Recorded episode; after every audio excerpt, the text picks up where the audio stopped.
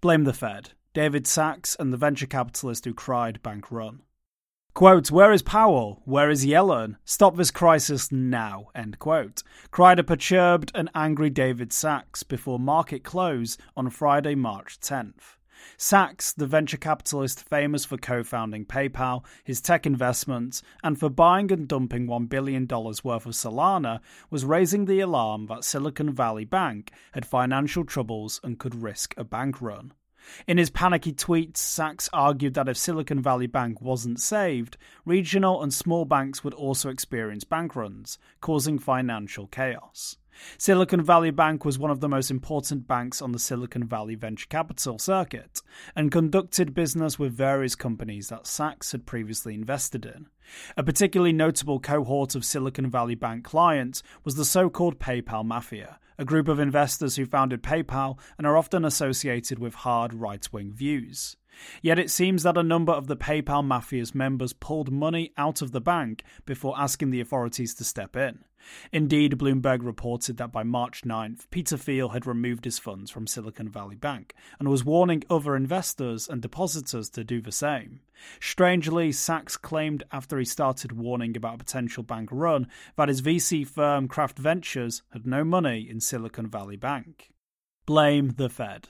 Sacks is blaming the Federal Reserve for the collapse of the bank and is pinning the blame on a rapid rise in interest rates. He says that rate hikes were made after inflation caused by government money printing, makes no mention of Russia's invasion of Ukraine and the subsequent energy crisis. He also says that the low rates enticed banks to buy mortgage backed securities and treasuries, but have now dropped in value due to the rise in rates. He also associated the crisis at Silicon Valley Bank with those at bankrupt crypto bank Signature and Silvergate Bank. It's important to note, however, that the problems have little, if anything, in common with Silicon Valley Bank. Silicon Valley Degenerate. Sacks implies that banks risked buying negative yielding bonds and mortgage backed securities because the government told them it was safe to do so. The reality is a bit more complex, however banks are allowed to take repository loans against their bonds, treasuries, and mortgage backed securities. They can then use these loans to trade other financial instruments and or hedge against their collateral. Hedging against interest rates hikes with swaps is also a common feature for banks, which have significant fixed income portfolios.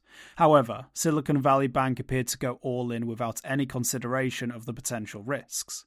Indeed, its filings show that by the end of last year, the bank's $120 billion securities portfolio was mostly composed of bonds and MBS totaling around $90 billion.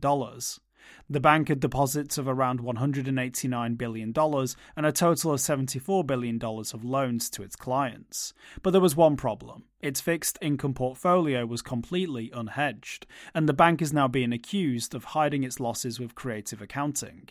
Despite the fact that Silicon Valley Bank was struggling with an oversized balance sheet of securities which were on the wrong side of the trade, it kept giving generous loans and credit facilities to its clients until its very last days. Everyone gets saved. After Silicon Valley Bank chief executive Gregory Becker sold his stock and jetted off to Hawaii, HSBC announced it bought the bank for a symbolic £1. Prior to HSBC's buyout, Silicon Valley Bank's depositors were secured with a guarantee by the Federal Deposit Insurance Corporation, effectively making the $250,000 insurance limit redundant. It was mission accomplished for the PayPal mafia. Not so libertarian. For years, the PayPal mafia projected an uncompromising libertarian stance against big government and government spending. Occasionally, it released highly controversial and contrarian positions on social issues and principles embraced by the majority. For example, Sacks and Thiel once co wrote an article against positive discrimination that focused mainly on the bias in favour of black students designed to close the racial gap in education. Today, Sacks prides himself on being an outspoken critic of the US and its helping of Ukraine. He demands the US negotiate peace terms with Russia. However, his desire to let the world function as it would without any government or state regulation is totally at odds with his demands for the federal authorities to save his favourite bank. For more informed news, follow us on Twitter, Instagram, and Google News, or subscribe to our YouTube channel.